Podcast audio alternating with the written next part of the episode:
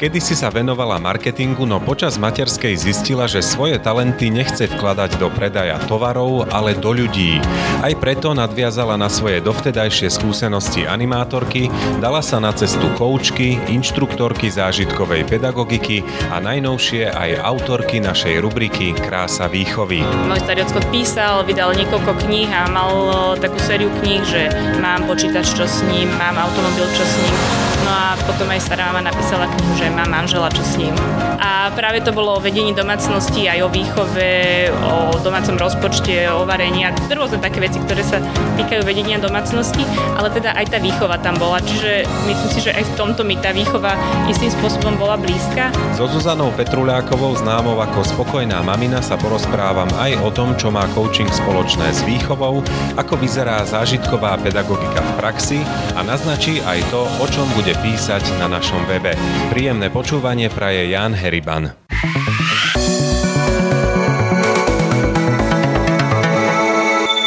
Zuzana Petruľáková, kedysi človek v marketingu, dnes koučka, kresťanská koučka a aj mnoho iného, o čom dnes budeme hovoriť. Zuzka, vitaj. Ahoj. Ako to bolo s tou tvojou, nazvem to, profesínou, ale aj mamičkovskou cestou? Ako som spomenul, kedysi si sa venovala marketingu profesionálne, dnes si niekde úplne inde. Ako nastal tento posun? Asi tak prirodzene, takou cestou hľadania, aj vlastne to rodičovstvo a materstvo tak prehodnotilo moje priority a hľadala som, že teda až tak mi nedáva zmysel, aby moja práca prispievala k tomu, aby sa zvyšoval predaj žehličiek, vysavačov, a hľadala som teda niečo zmysluplnejšie, čomu teda chcem venovať svoj čas, lebo teda určite čas toho času chcem nechať pre rodinu a že teda čomu venovať ten zvyšný. A keďže som vyrastala v salezianskom prostredí a od 13-14 rokov som pôsobila ako animátorka, tak som si tak uvedomila, alebo som to tak rozlíšila, že toto bolo asi to, čo ma tak najviac naplňalo. Takže som hľadala, že ako to animátorstvo preklopiť aj do toho profesijného pracovného života. Ako si došla ku coachingu? Niekde si to počula, videla? Ešte v jednom predchádzajúcom zamestnaní moja šéfka si robila kurz coachingu a vtedy ma to tak zaujalo, že sa mi to celkom páčilo a že toto by som raz chcela skúsiť aj ja, alebo sa o tom viacej dozvedieť. Potom v jednom momente, keď boli deti už trošku väčšie, tak sa mi podarilo prihlásiť sa na kurz. No, len teda bolo to v roku 2020, takže celý môj kurz bohužiaľ bol online. Tak to bolo pre mňa také ťažké, ale na druhej strane sa z toho veľmi teším, že som to mohla absolvovať, aj že teda môžem v coachingu pracovať aj teraz. Aby sme sa hlavne hneď na úvod zorientovali, o čom hovoríme, čo to ten coaching je? Coaching je taký sprevádzajúci rozhovor, kde prichádza klient za koučom, klient, ktorý túži po nejakej zmene vo svojom živote a ten kouč mu v tomto štrukturovanom rozhovore pomáha prejsť touto zmenou, možno rozlišiť to, čo naozaj ten človek hľadá a akým spôsobom by to mohol naplniť, kde sú jeho zdroje. Častokrát ľudia prichádzajú, že toto nechcem. OK, a že čo vlastne chceš? A možno hľadať to, že aké máš možnosti, pozrieť sa ináč na ten problém z boku, z iného uhlu pohľadu. A toto je možno pre mňa na tom také pekné.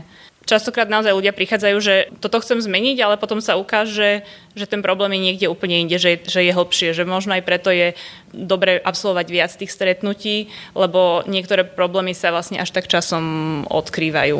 No presne, to som sa chcel spýtať, lebo ako som aj čítal, taký tento štrukturovaný koučovací rozhovor trvá spravidla hodinu, tak za hodinu asi nevieš vždy prísť k koreňu veci. Dajú sa v niektorých veciach posunúť, tie aha momenty môžu nastať aj rýchlejšie samozrejme, alebo teda aj v rýchlejšom čase.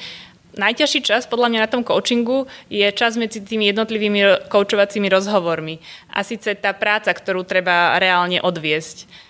Ako mi raz napísala jedna klientka do tej referencie, že coaching bol pekný, ale že ten ťažký čas prichádzal, keď mala spraviť tie veci, uviesť ich do praxe. To si tak ona sama pomenovala vlastne v tom coachovacom rozhovore. Ľudia možno môžu mať očakávanie, že prídu za coachom a vrátia sa s nejakou radou alebo vrátia sa s nejakým konkrétnym usmernením, lebo často chcú počuť nejaké rýchle riešenia, nejaké hotové riešenia.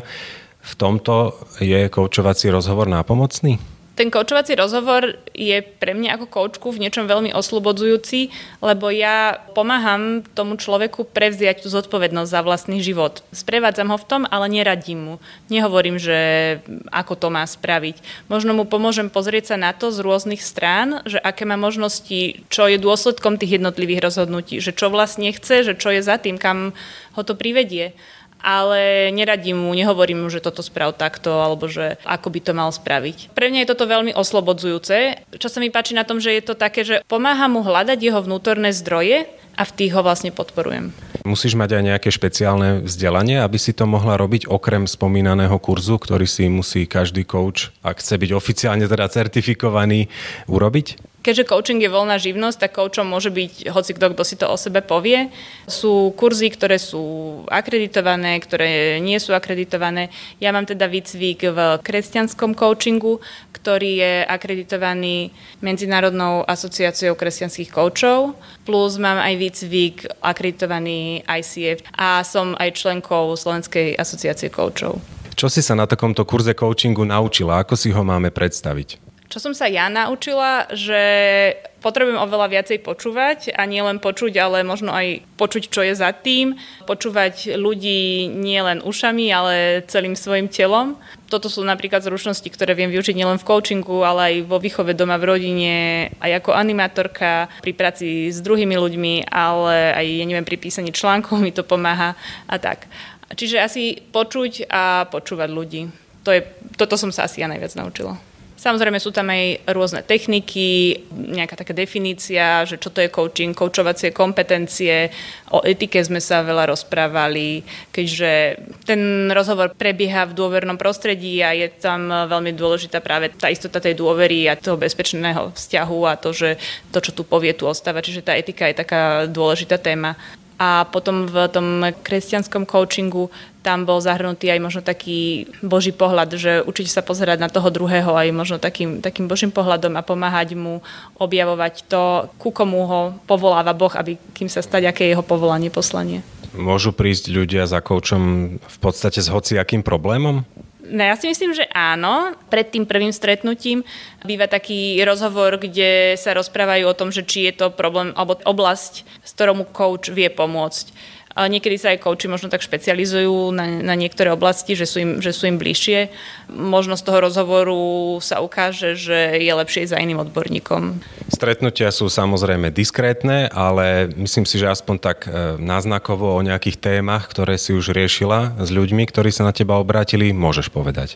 Keďže častokrát pracujem buď s mamičkami na materskej, alebo aj s nejakými študentmi vysokoškolskými, takže riešila som rôzne témy od takého hľadania seba a možno nejakého takého svojho povolania, poslania, ako zvládať tie ťažkosti toho života, ktoré máme, od toho, že ako sa pripraviť na Vianoce, na Veľkú noc, ale nie o tom, že aký zoznam úloh si urobiť, ale že čo vlastne tam chcem mať, prečo je to pre mňa dôležité. Potom návrat do práce po materskej, hej, tiež si treba premyslieť mnohé veci, si mamičky chcú, aký typ práce si chcem vybrať, čo preto musím urobiť, ako pripraviť seba, rodinu na tú zmenu, ktorá príde. Budeme sa dnes rozprávať aj o výchove, keďže jednak ťa ľudia môžu poznať aj z blogu Spokojná mamina, jednak budeš našou novou autorkou v rubrike Krása výchovy, alebo už si. Ale ešte predtým sa spýtam, keď ukončujeme túto tému coaching, súvisí nejako coaching s výchovou? Myslím si, že coaching súvisí, alebo koučovací prístup súvisí možno s výchovou alebo s takým prístupom, hlavne keď sa rozprávam s rodičmi, ktorí majú už možno takých puberťákov, kde už tá komunikácia nejde tak ľahko ako pri tých malých deťoch, tak tam práve napríklad tento koučovací prístup vie byť taký nápomocný. A pod tým koučovacím prístupom možno by som to nazvala taký rešpektujúci, alebo taký, ktorý viacej počúva a dáva priestor a nemá na všetko hneď rýchle odpovede, že nie je priamo coaching, lebo ten má nejakú svoju štruktúru, ale ten koučovací prístup, čiže to sú tie nástroje, ktoré v tom coachingu používame, ako to napríklad aktívne počúvanie a to, že neradím, tak toto, keď zaradia rodičia do používania, či už vo vzťahu jeden k druhému, ako manželia, alebo aj k deťom, tak si myslím, že to môže byť také veľmi užitočné a že to tak pomáha tým vzťahom. V Si manželka, mama troch detí. Ako pristupuješ k výchove ty? To je taká záľudná otázka. Na jednej strane si myslím, že veľa čerpám z výchovy, ktorú som ja dostala od mojich rodičov, a na druhej strane sa od tému tej výchovy zaujímam, takže si rada čítam rôzne knihy. Myslím si, že ako keby do istej miery ma poznačil aj ten coaching, ktorý sa snažím aj v tej výchove nejakým spôsobom tiež tam reflektovať a odrážať.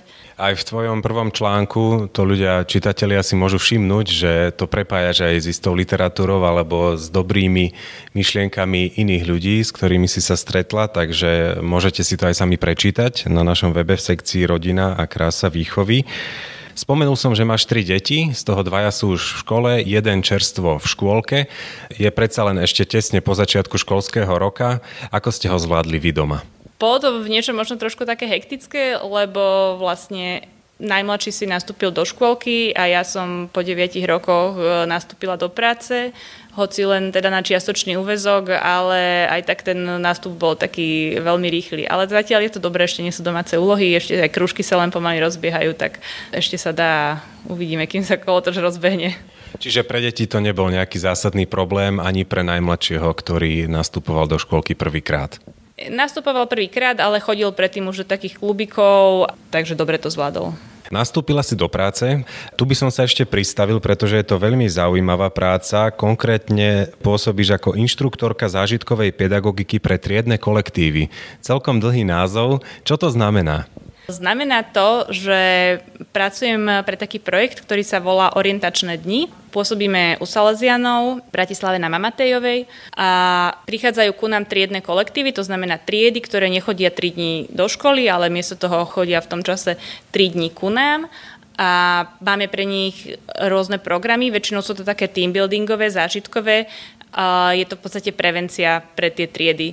To znamená, že majú tu možnosť zahrať sa, zažiť sa spolu ako trieda, ako spolužiaci v takom neformálnom prostredí, premiešať sa, porozprávať sa so spolužiakmi, s ktorými som sa predtým v živote nerozprával, a v podstate to slúži ako prevencia negatívnych javov pre tie triedy. No a v čom ste si vydefinovali negatívne javy? Lebo keď robíte prevenciu, tak určite musíte vedieť, že pred čím. Šikana, alebo už aj také skupinkovanie. Pracujeme najmä s 2. stupňom základnej školy, prevažne. A tie deti vedia byť ku sebe niekedy dosť nepríjemné a však pochádzajú z rôznych rodín, majú rôzne zázemie.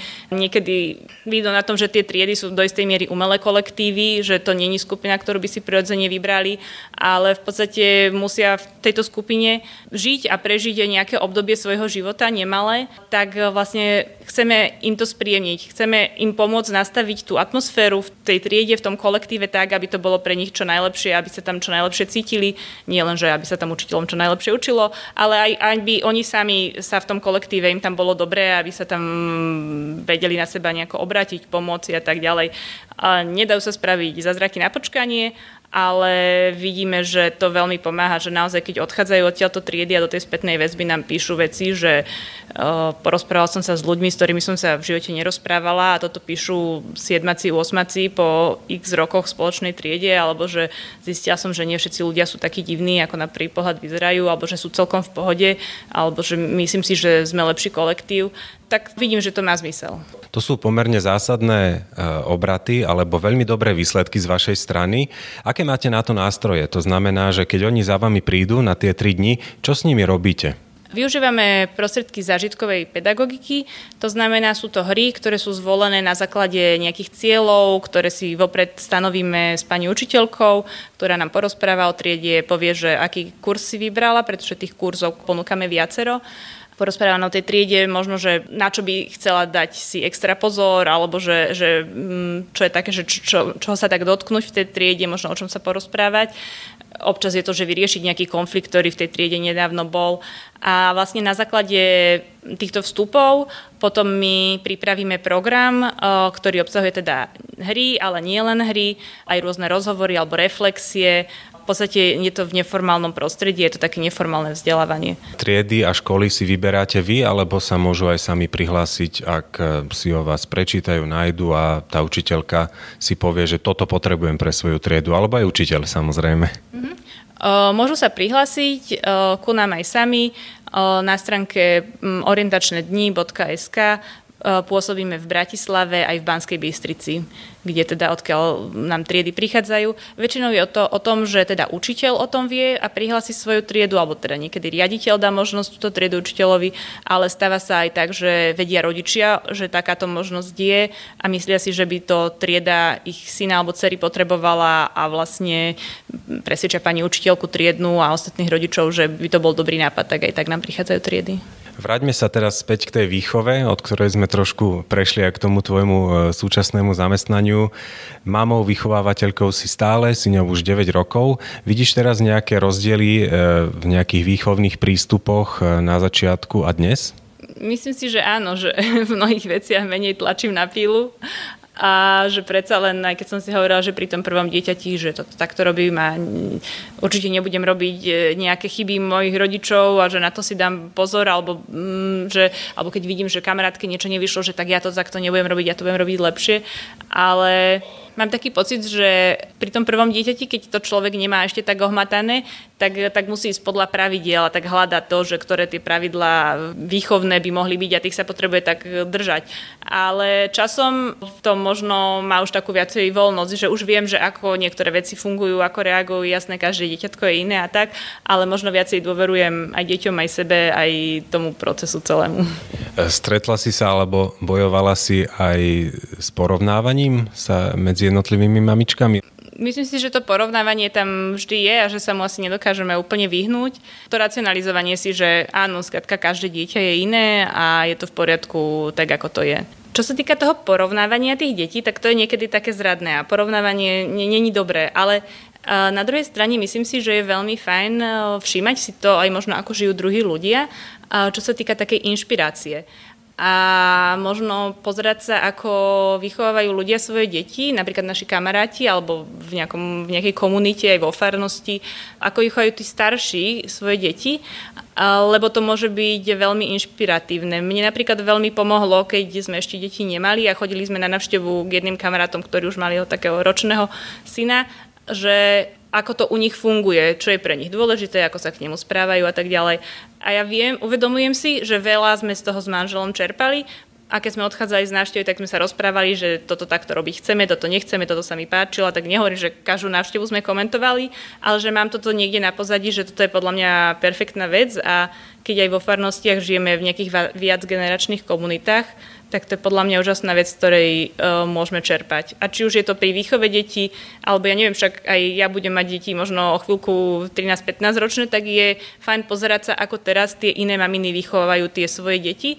A keď to vidím, môžem sa potom rozhodnúť, že ako to chcem alebo nechcem robiť, ale už mám o tom nejaký taký obraz. Ešte možno k tým výchovným prístupom a aj k tomu coachingu, ja by som to tak spojila, že aj toto je napríklad jedna z vecí, že tých výchovných prístupov je veľmi veľa. Častokrát sú presne opačné, že dieťa má nosiť ortopedické topánky, má nosiť barefootové topánky, má spať v kočíku, alebo má chodiť v nosiči, má spať samé, má spať s rodičmi.